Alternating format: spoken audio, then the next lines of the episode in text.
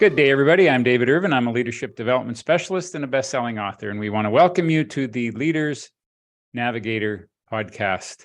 What is uniquely special is that I'm doing this podcast together with my daughter, Hayley. I am super excited about this opportunity to work jointly on this project that we are both so passionate about. Welcome, Hayley. Hello. How was your day today? It's pretty good. Pretty good. The uh, school's getting ready for a big international trip, so that's the that's the buzz at the school today. So everyone's going to uh, Paris. Paris. Not me though. Holding down the fort at home. and you just finished a section on fiction. So I am yeah. very intrigued. We were just talking about what we're going to do in our podcast today, and you talked about the notion of authenticity through fiction. Yes. So, so some of your thoughts about that. It's really interesting. So in high school English, um, there is this reluctance to teach creative writing as it's somehow lesser than in terms of like analysis or essay writing or it's not serious writing right? And so like a lot of students go their entire high school careers uh, never writing a story or perhaps the last time they wrote a story was in junior high right? Or or middle school where we write a lot of stories. We encourage kids to write stories all the time and tell stories and create stories. But for some reason in high school we read stories we analyze stories but then we write nonfiction, we write essays on those stories, and we don't actually get the opportunity to create short stories. So uh, I have the luxury of, um, you know, interpreting the Ontario curriculum, which asks uh, that students learn to write for a variety of purposes. Doesn't actually say essays.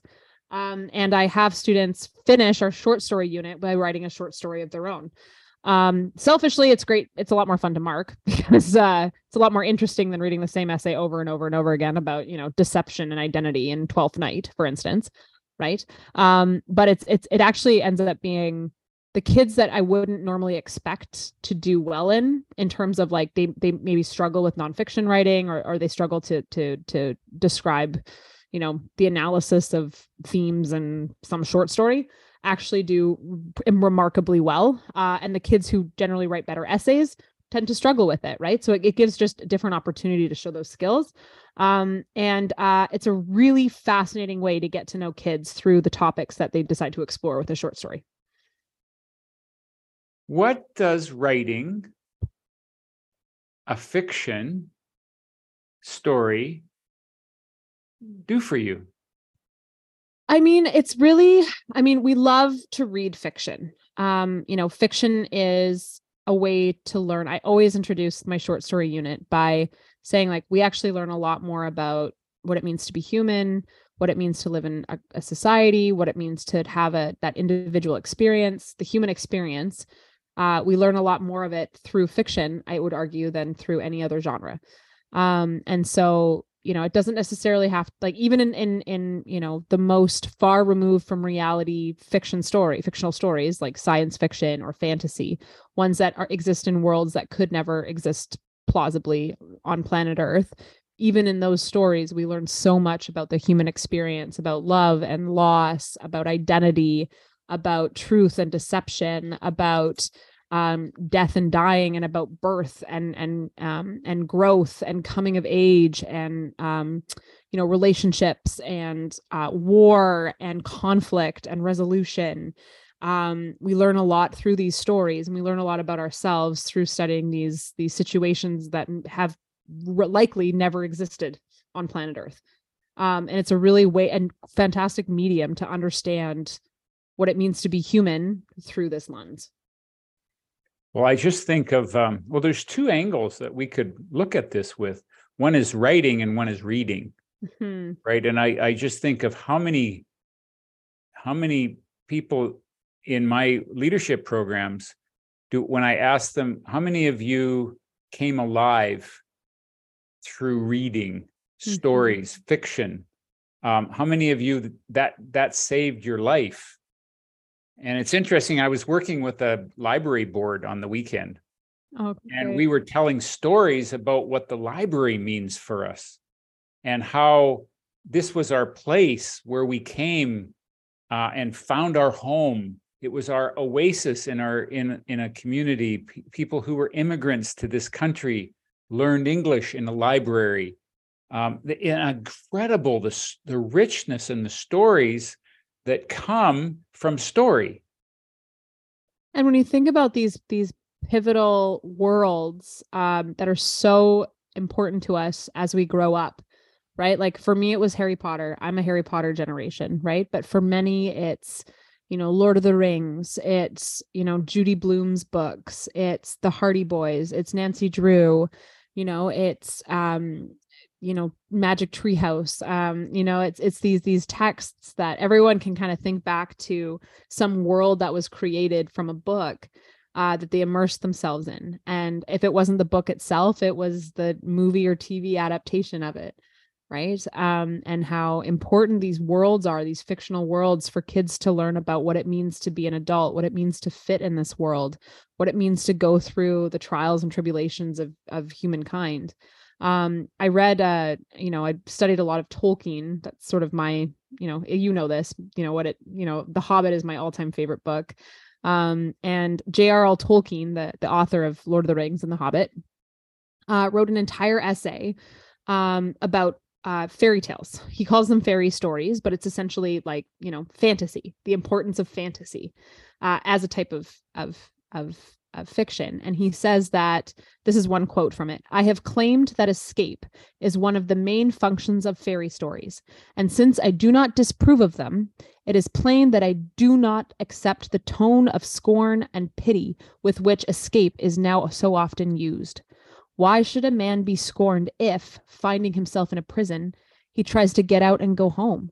Or if he cannot do so, he thinks and talks about other topics than jailers and prison walls um so he, you know just even this you know kids love and, and adults too right? Like there's such an importance about uh, escaping the world that you're in diving into a world that's that's totally separate from from your reality right? Getting lost getting to know characters building these relationships with these fictional characters and then when the book's done kind of going through a, a nice like i say a grieving process because essentially that's what it is right that this connection that you formed with these these characters in this world and learned about yourself and about everything else and all these truths um, has come to an end. It's come to a conclusion. Um, and that's such like a beautiful, wonderful little temporary little, you know, escape for lack of a better word, right? Uh, and how important that is. So, what's the difference between escaping and denying? I think fiction is purely escape and not denying because the whole purpose of fiction is to create a new world for us to dive in you know whether it's you know a magical wizarding castle or you know a, a world of orcs and goblins or uh you know uh, a story of somebody who grew up in F- florida in the marshes right 50 years ago right or uh you know um, a man who lands on Mars and has to and is totally isolated from himself and has to figure out how to survive, right? Any of these worlds can be escapes, yes, but they are the exact opposite of denial, right? They are accepting of uh of uh, some sort of truth in them, some sort of universal truth about what it means to be human, right? It, it it's it's challenging that truth. It's it's calling to to it's calling it that truth to attention um, and it's exploring really truly what it means to be human and it's it's it's it's not denying it it's exploring it through an entirely different lens right so that we don't have to experience it firsthand we can we can learn about it reflect on it reflect on ourselves about it through these journeys that these characters embark on i love that and yeah. and and yet there's no chapter that says this is the human experience in a fiction book and yet uh, fiction writers understand the the good fiction writers understand the human condition more than we can imagine, and we get to, I'm going to say, explore our authenticity mm-hmm. with. But we do it. What's the difference when we do it through fiction versus when we do it through nonfiction? I think it's that explicit versus implicit thing. Um, and so like both are valid, both are important, right? Like to read nonfiction, to read memoirs, right? Um, that's explicitly talking about the human condition, right? But what what fiction allows us to do uh, is to explore it implicitly, right? It's allow it allows the freedom of the reader to make whatever connections are are relevant to them at that point in time. Right? To to so if i look at for example the hobbit by tolkien and I, I say the hobbit because it's my favorite book right? Here you have a creature which they say is partially human but hobbits aren't technically human. They are a species of man but anyway i won't get into the lore of middle earth. Um but here you have this this this man essentially uh, who grows up living in a hobbit hole, right? Which is this cozy little cabin built in the grass with his hobbit friends and in a place, a fictional place called the Shire um and uh you know a, a group of dwarves well initially it's a wizard that comes and knocks on his door and says you know you've been called on an adventure. And he says i don't want to go on this adventure. And then a bunch of dwarves show up and say you know you have to come and help us get get our get our land back get our power back you know? We we got to restore our our what it means to be dwarf and this this reluctant hobbit's like i don't want to go on this adventure. But then he realizes that that is his calling. That's what he needs to do. He needs to go on this adventure. He needs to get outside of his comfort zone. So sure enough he goes on this adventure faces danger faces a dragon enemies right? Uh, and then comes back a, a different person hobbit right? Um and is reflecting on his journey throughout this whole whole whole way right? And so yeah sure we're never going to go fight goblins right? Yeah sure we're never going to go and try to trick a dragon and use riddles against a creature named gollum. Sure none of these things are true right? But what we can relate to is that feeling of like reluctance about wanting to leave home or leave your comfort zone or leave what's comfortable right? Um the importance of people to push you outside of your comfort zone right? Um the value of returning home after being outside of your comfort zone right? And being able to reflect on that whole journey. We can relate to any one of those parts right? Um and and every human being will go through that right? And so i think that's that that's the power of fiction right? Is that you know whether you grow up in you know rural sri lanka right? Or if you grow up downtown brooklyn right? Or in cochrane alberta like i did right? Every everybody can find something to relate to in that story. And that's i think the power of it. And it's it's as joseph campbell would say the hero's journey. It's exactly. a call to adventure and we resist the call but we will be called in life. And what yeah. do we do with that call? Exactly. and is it important that we understand implicitly uh, what that call what the parallel is between reading the story and our life or does it happen at a at an unconscious level that it gets integrated in that deepens our awareness without even knowing that we're aware of it? It's a subconscious deeper level and i think that's that's the joy of it right? Because as soon as we're starting to think about it and use it, it purely for a learning point right? Or, or purely from that utilitarian perspective of like it must have a use i must learn about myself through this then it's no longer serving its purpose. That's the whole point of it is an escape right? It's a new world to enter uh, and to think about and reflect on your own world afterwards or not just to purely get lost in this fantasy world right? Which also is incredibly important you know? Um so uh, or you know so i think that's also valid right? Or or you know i there's this short story that I, I use quite often. Um, it's a classic, like quintessential English short story. I actually think I studied it myself in like three separate university classes and in high school. Um, and it's called The Yellow Wallpaper, um, Charlotte Perkins Gilman. Um, and so essentially the gist of it is it's it's written, it's partially autobiographical, but it's it's not overtly autobiographical. And so it's this Victorian era text where this this woman it's told from her perspective. It's told like a diary entry. Uh this woman has a baby um and is going through what we now recognize as postpartum depression. At the time that did not have a name. It was melancholy. It was sadness. Uh, it was feelings of not being a good mother um, not being trusted around her baby uh, and so what society tells her at the time is, you know what, go, we're going to lock you up in this nursery. There are bars on the window for the children's protection. Uh, there's this really horrible, horrible wallpaper on the walls that has just lots and lots and lots of lines. Uh, and you know, for your own good, for your mental health, you are not allowed to leave this room. We're not going to give you a book. We're not going to give you pen and paper to write because it's important that you you get better, right? And so as this character progresses, she starts to see women behind the wallpaper um, and she starts to you know feel the need to escape this prison essentially. Uh, and so she tears down the wallpaper and and essentially breaks free of it at the very end. Um, and so reading the story you could read it as a it actually was initially uh, a ghost story a horror story uh, for for you know most of this story's existence. But in the 70s um, it was reclassified as this feminist story because it, it reflects you know the um, these women of the time and and how they weren't taken seriously by by the world. They were held captive by by men uh, especially as as mothers. Uh, they were told what to do.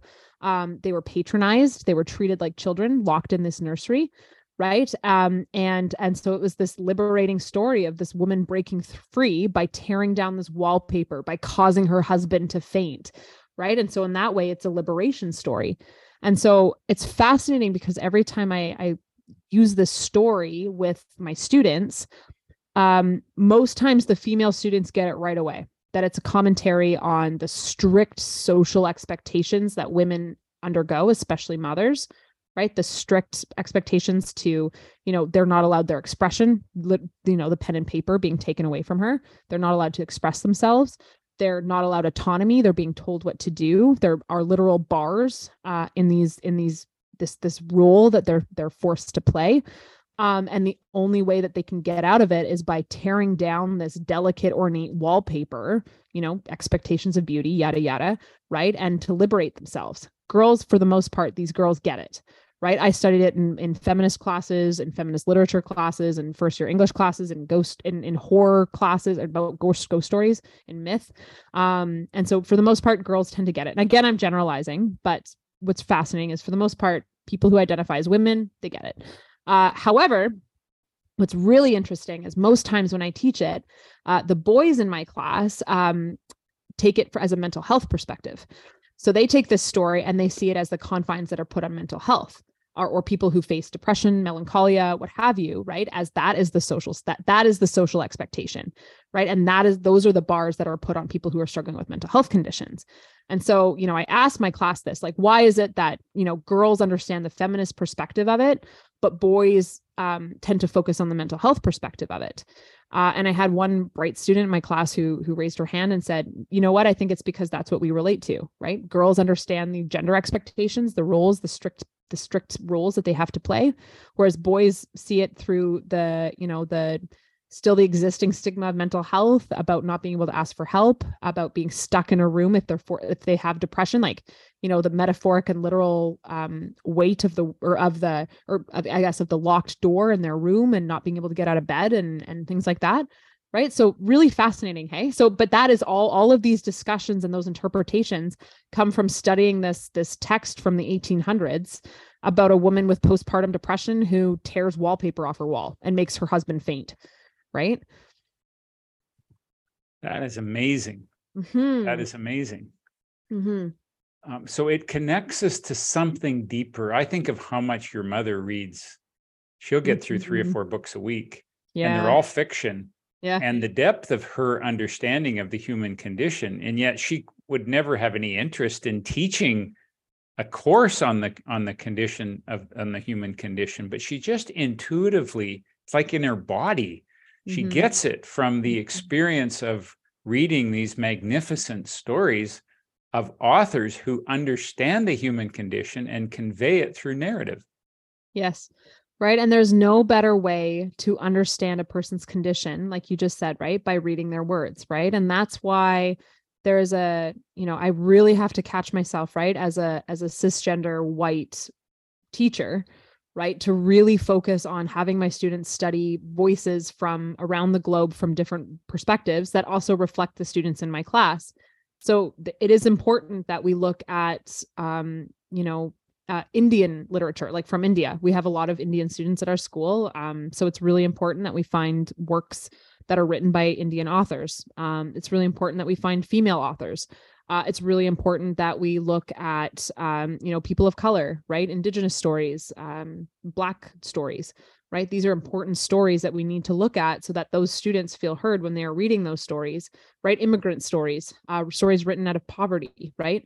It's really important that kids can see some of themselves reflected in those work, even if it is an entire work of fiction or sorry, of, of fantasy, for example, right? It's important that they see themselves in in those stories or or in those writers, right? And to be able to explore because for so long, the fiction that we've studied right? Albeit it's good fiction. Like I do love Tolkien, right? But he is a white male, and that tends to be the type of fiction we study, right and so it's a really important way if we're learning about the human condition right it's important that we also look at the diversity of stories that are out there and which are the ones that we always gravitate to and which are the ones that we should be gravitating to and and by reading something that's unfamiliar to us that's foreign to us that mm-hmm. pushes us outside of our familiar comfortable paradigm mm-hmm. it helps us gain an understanding of ourselves and the diversity of ourselves it expands that diversity and it expands our capacity to relate to other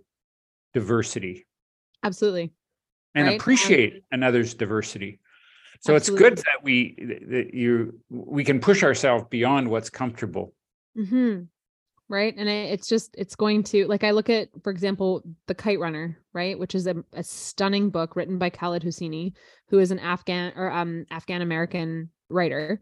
Uh and it's not i mean it's it's partially I guess autobiographical in that he grew up during that time in Afghanistan, um, during you know the, the beginnings of the Taliban rule and and through the um, the class and, and racial conflict that happened there, right? Um, especially from the eyes of a child. Um, but that is a world that I never would have, you know, had any any rec- realization of or uh, you know to be able to understand that or or and I, I do not understand it by any means but to get a little window of it through this book right was a hugely important moment for me in high school right and and so to be able to you know see see these characters um, and to explore that that world event for example right is is is incredibly important to read to read that kind of work.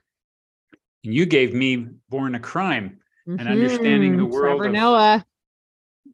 Trevor Noah understanding the world of uh, South Africa. And apartheid. Yeah. Yeah. Right? And that one i mean admittedly that one is his that is his memoir but you know what i mean? Like it's still it's written like a story. It's written creatively it's written descriptively right? And it's it's it tells the story of him growing up right? And that's the importance of that. So it's really important that we take a look at that. So this is about reading story mm-hmm. Mm-hmm. and and uh enriching our lives and deepening our lives through fiction. What about writing our stories? Exactly exactly the same right? And so by writing stories um it's a it's a way of like it's so fascinating. I i love teaching creative writing. It's one of my favorite favorite things to teach in terms of of of english teaching english. I love teaching creative writing. Um and i so I, I do a lot of research about how to teach creative writing and and you know advice for writing and things like that. And there are two schools of thought that are completely contradictory and i find it fascinating. There's the school of thought that says write what you know right? Write the world that you know, write the exploration of what you know. Then there's a competing school of thought that says write what you don't know. Right. And so obviously that does not mean, you know, tell the story of, you know, somebody with a disability if you are an able-bodied person. No, obviously that's not what it's saying. Right. But it is saying like explore a world that you don't know, right? To better understand it. Right. And so so either of those can be really valuable. Um, I was helping a student, uh, she just spent some time in the hospital. Um, for quite a while. Uh, and for her, it was a really cathartic moment to write a story from one of the security guards' perspectives at the hospital. Um, and so to write this fiction story about that, that was really, really cathartic for her. Um, and to be able to, um, I think kind of grapple with and, and understand that that situation that she was in. And, and so she was able to write this really interesting creative work about about an entirely new perspective. Um, I had a student who uh, worked as a dishwasher and also kind of like, you know, as much of an aide as you can be in high school uh, in a memory ward in long term care. And his main character was a patient there.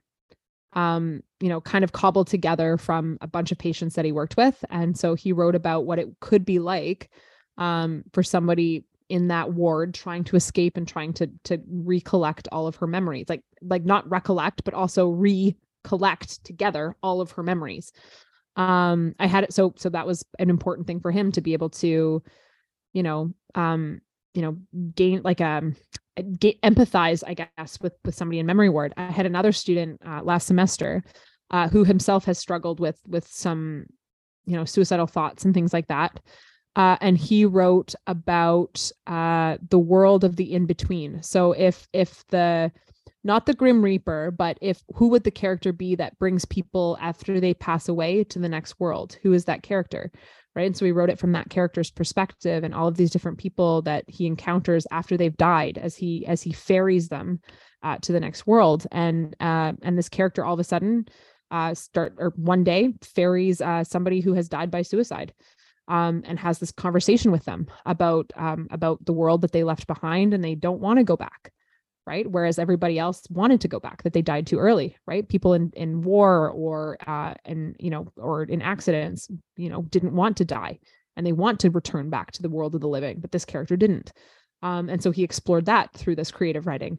And so it can be such a, a fascinating way to get to know these students better. It can be a really cathartic experience for them um, to be able to you know get all of these feelings especially for teenagers right? There's a lot of feelings going on in their head right? And so for them to sometimes it's a lot harder for them to just you know write these feelings out on paper like to journal. That can be really hard for some kids right? But to sort of take one step further removed of that right and to explore it fictitiously right? It's not me writing for example. It's it's not me experiencing this. It's somebody else experiencing the same thing i did right? And so it can be a way for them to to understand what they're going through a little bit better right one of them, I had a student too who wrote about a school shooting. He himself has never been a victim of a school shooting by any means or even experienced a school shooting, right? But he's hearing like on the media constantly, especially in the States, right, of all of these school shootings that are happening. And it's it was a it, it's a it's a source of fear. It's it's a you know and and you know it's when you're seeing that all the time as a high school student that can be quite scary right? Even though he's never experienced one thankfully himself right? He he chose to explore that like what could that be like right? And he got that fear out of his head and onto paper right? So it can be quite productive and quite healing. Um and so you know and it, it's it as they so as they write this it can be a way of of helping them understand something in their life a little bit better.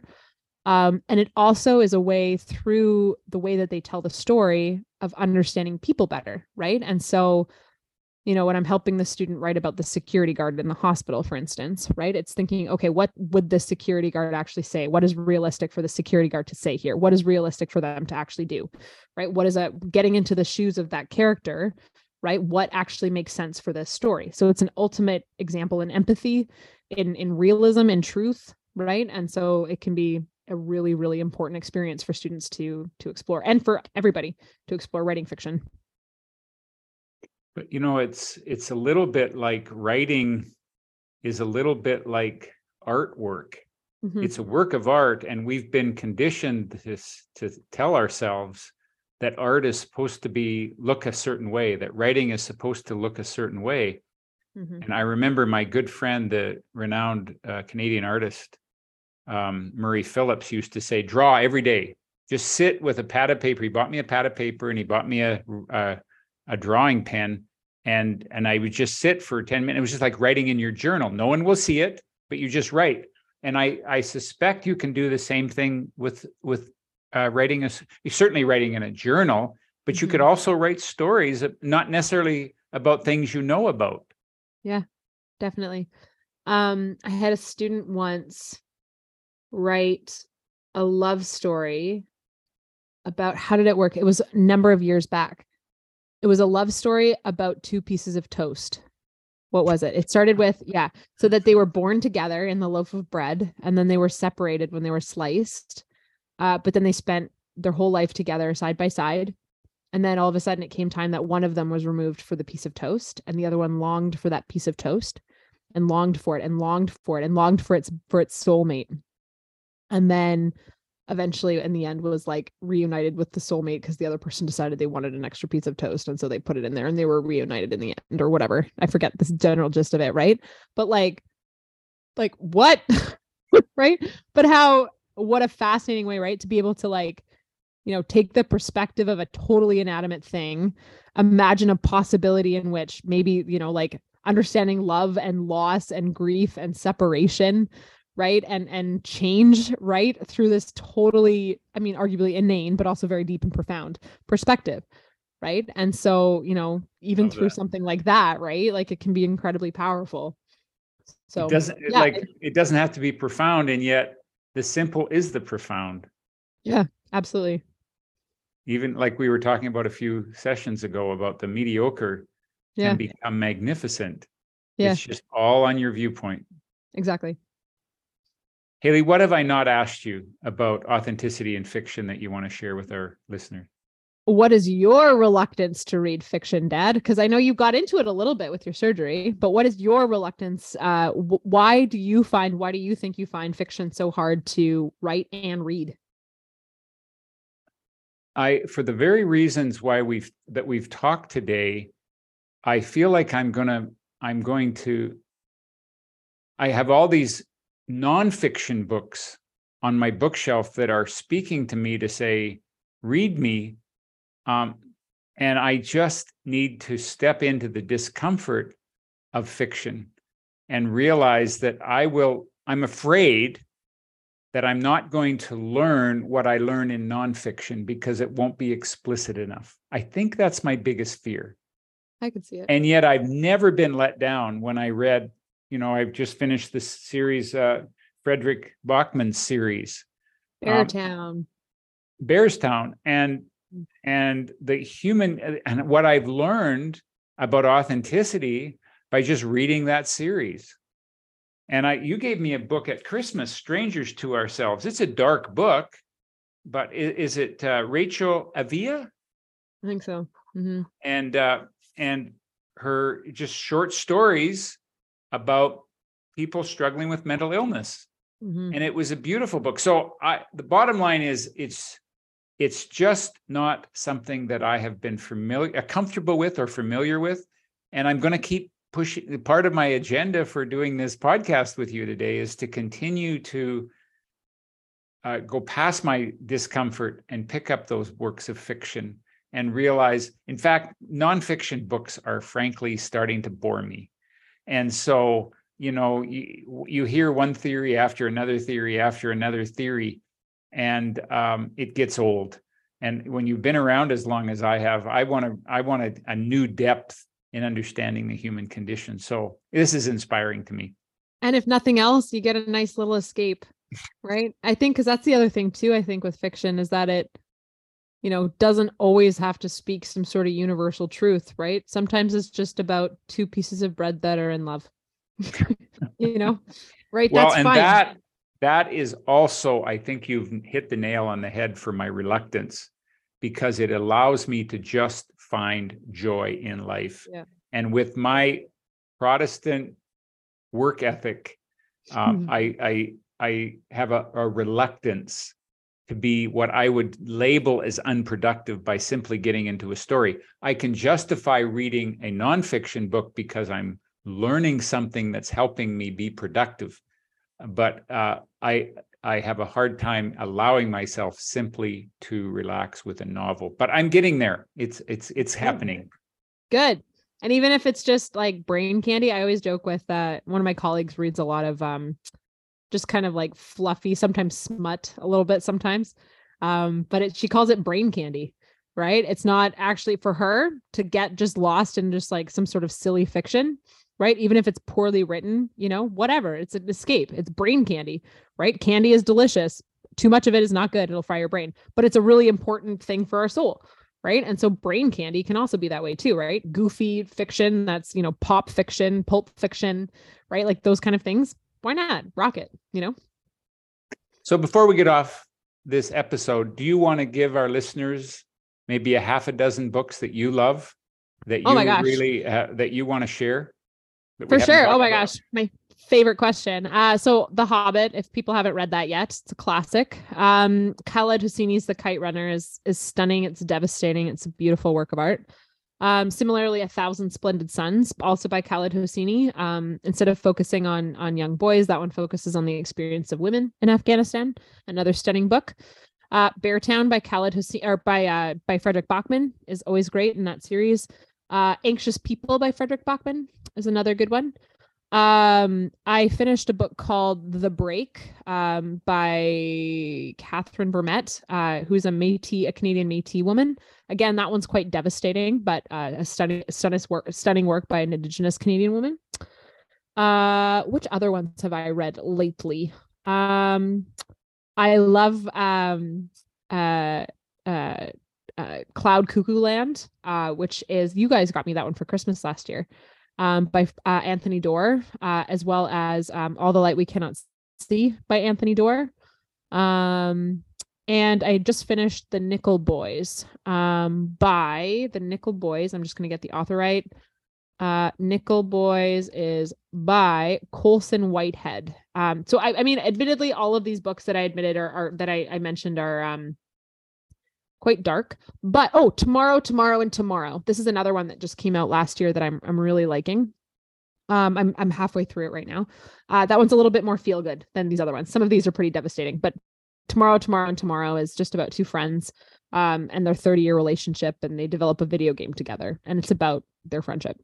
So that one's a beautiful one too. So those are the ones that I'm that I I, I love. So. Well, this is Some- amazing. Thank you for taking this time and for uh, continuing to evolve me out of my comfort zone with uh, nonfiction books. And I'm always happy to give more book recommendations. It's always my favorite when my students ask me for book recommendations. And I'm like, oh, what do I have here today? well, let's conclude with what we're grateful for. I'm grateful for this conversation. I'm grateful for the, I just uh, am enriched by listening to stories about stories. I'll give you lots of short fiction, Dad, too, even short stories. Um, short stories I find are, you know, even the, the most brief of stories can can hold some really powerful truth. So I can give you some short stories too. Um, I am grateful for, you know, you like just any opportunity for me to geek out over books. um, I love, I love, I love, I love creative fiction. Um, and so, and I'm, I'm grateful too for my, you know, students for exploring that and, and for indulging my, you know, self-centered, you know, wanting to market is a lot, a lot more fun than essays. Um, but yeah, no, I'm just grateful where I, I have the opportunity where I get to, you know, explore this with kids right and explore this writing process and and help them you know fall in love with reading all over again and writing because we we lose that after junior high. Is it different do you think to listen to it on audible versus sitting the with the real book? No all the same. It's still a story. All the same. I usually have like a physical book and an audiobook going at the same time i like with nonfiction i like a real book to sit down i can underline it i I tab the pages, you know, they're all duck eared and, and so, um, but, uh, with a story, I, I, I can certainly listen to a, a good story Yeah. Audio, well I um, can read it. one that you could explore that is called the Midnight Library. Um, that's a neat one. That's Oh, a good yeah, audiobook Mom- too. Your mom was telling me about that. You'd like that one. Yeah. Well, thus we end another episode. Thanks for joining us, everyone, and stay real.